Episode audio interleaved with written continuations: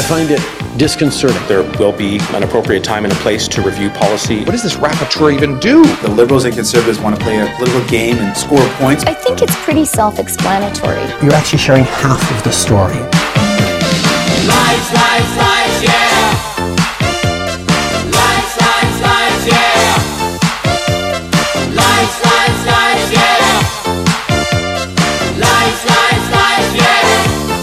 forty-six, and it is that time in the week where we join our friend Tom Korski, managing editor of Blacklock's Reporter, to go through all the fine print in Ottawa. And um, it's not even fine print anymore, Tom. It's just it's just out there.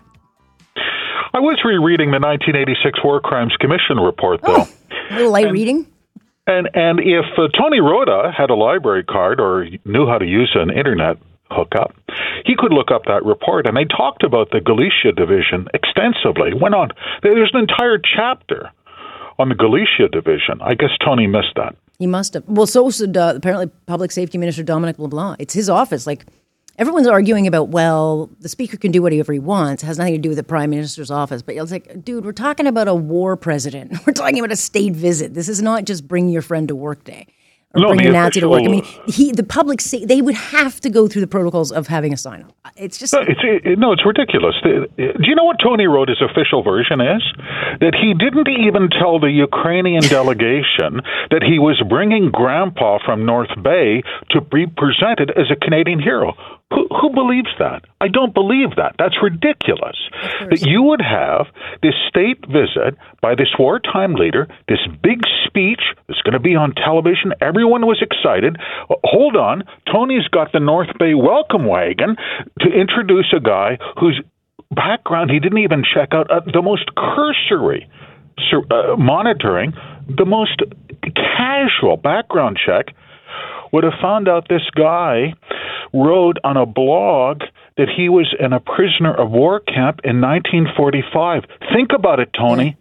Who's in a prisoner of war camp in nineteen forty? Unbelievable. But he was also blogging back in two thousand ten.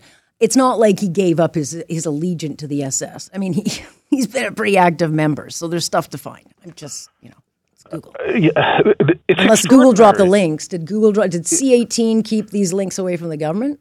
No, it's it's absolutely extraordinary. You know the tragedy of this, beyond the obvious. There, there is a you, the Ukrainian-Canadian Congress has said nothing on this, and I know why. Mm-hmm. There is a sharp division in that community between people who immigrated before the war and after. Pre-war Ukrainian immigrants, these were the sodbusters, some of the toughest people on earth. They built a society in the subarctic out of nothing. Their big dream was to be a super assimilationist. Speak English, send your kids to law school, love the king.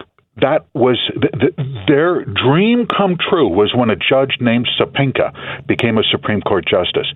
Post-war Ukrainian immigration, a little brasher, a little more entitled, a little mouthier about the motherland, and very unfortunate connections to atrocities on the Eastern Front.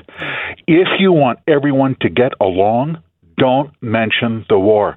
And then Rhoda steps in it. It takes your breath away. Yeah, honestly, the damage is very far-reaching. Meanwhile, um, the story that really is like the everyday story um, that they can't be distracted from is is the economy. And David Dodge basically saying, you know, we're going to stick like we were in the seventies. And I'm reading this going, uh oh, great. I mean, brutal. Wait, we I don't, I don't remember. I mean, the seventies had great music, great cars, fun. But I don't remember it being such a fun economic time. Brutal. Absolutely brutal. This is former Bank of Canada governor testifying. You're right, during the Nazi mayhem yesterday. He's testifying in the Commons National Finance, uh, Finance Committee. He said, wait for it.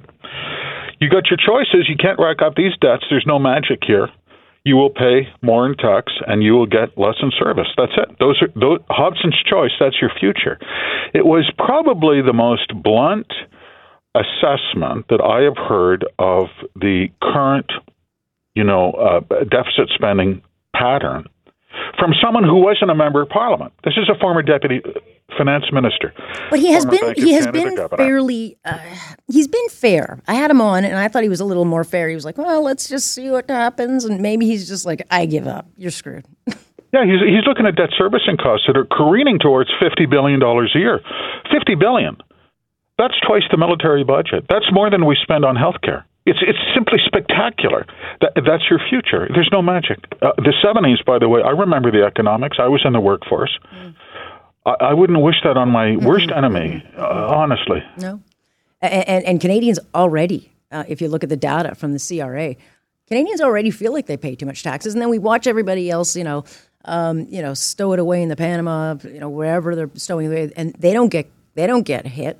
C R A comes after all the middle class people, but but Canadians are fed up. We we already think we pay too much.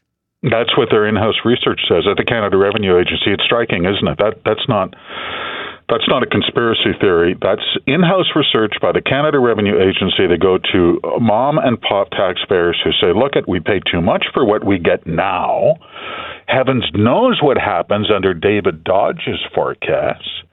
And if you are able to get a sharp tax lawyer, everyone knows you get away with murder. Mm. And if you don't, which is the vast majority of wage earners, everyone knows you get the stick.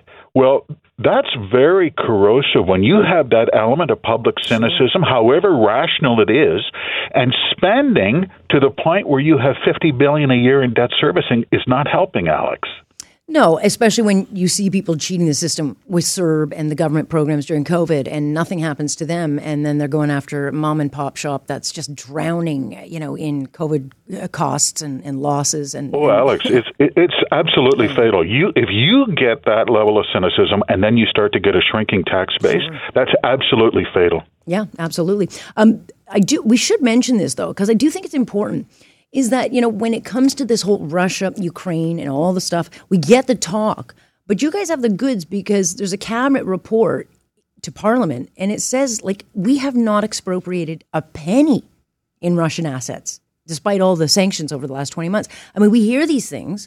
Christian Freeland announces these things. We're praised for these things, but we're not do we're not getting the money. Like, we're not we're no, not no. punishing anybody. No, it's about sloganeering. You, you've done nothing to alter the course of the war. They've sanctioned uh, hundreds. Uh, they must. Their sanctions list must be into the thousands now of individuals, corporations, and, and Russian state entities, down to, you know, film directors. And they have the, that famous Russian cargo plane uh, yes. that got trapped at uh, Toronto Pearson when they imposed the flight ban on uh, Russian aircraft entering Canadian airspace. I, everyone assumed they seized the plane. They did nothing with the plane. The plane is sitting there gathering dust. They've seized nothing. They have. You have to go to Superior Court and get these court orders yeah. to enforce your regulations. And there's got to be a charter right in there somewhere. They haven't bothered.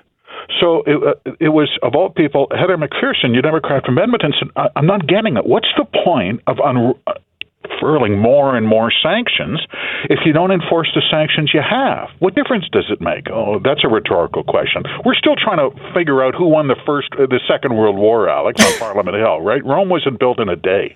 Well, we're also building ads for Russia to, uh, you know, decimate Zelensky, Honestly. you know, in his propaganda. Honestly. Oh, well, I don't know what's going to happen today in Ottawa, but I'll be... Uh, oh, Rota's getting... out. Yeah, no, well, Rota's out. It, sorry, yeah, you should absolutely. have been out yesterday. Tom, I think no. a lot of Jews yeah. were like, he came out of the fast and said, he's still there? Like, really? It's inexplicable, yeah. No, he's he's finished, yeah. All right. Stay tuned on that. We'll talk again Thursday. Thanks, Alex. Tom Korski with Blacklock's Reporter. Subscription-based, worth every single penny. So, yeah, you announce sanctions. Getting tough, are we? Don't bother to collect. It is just style, no substance.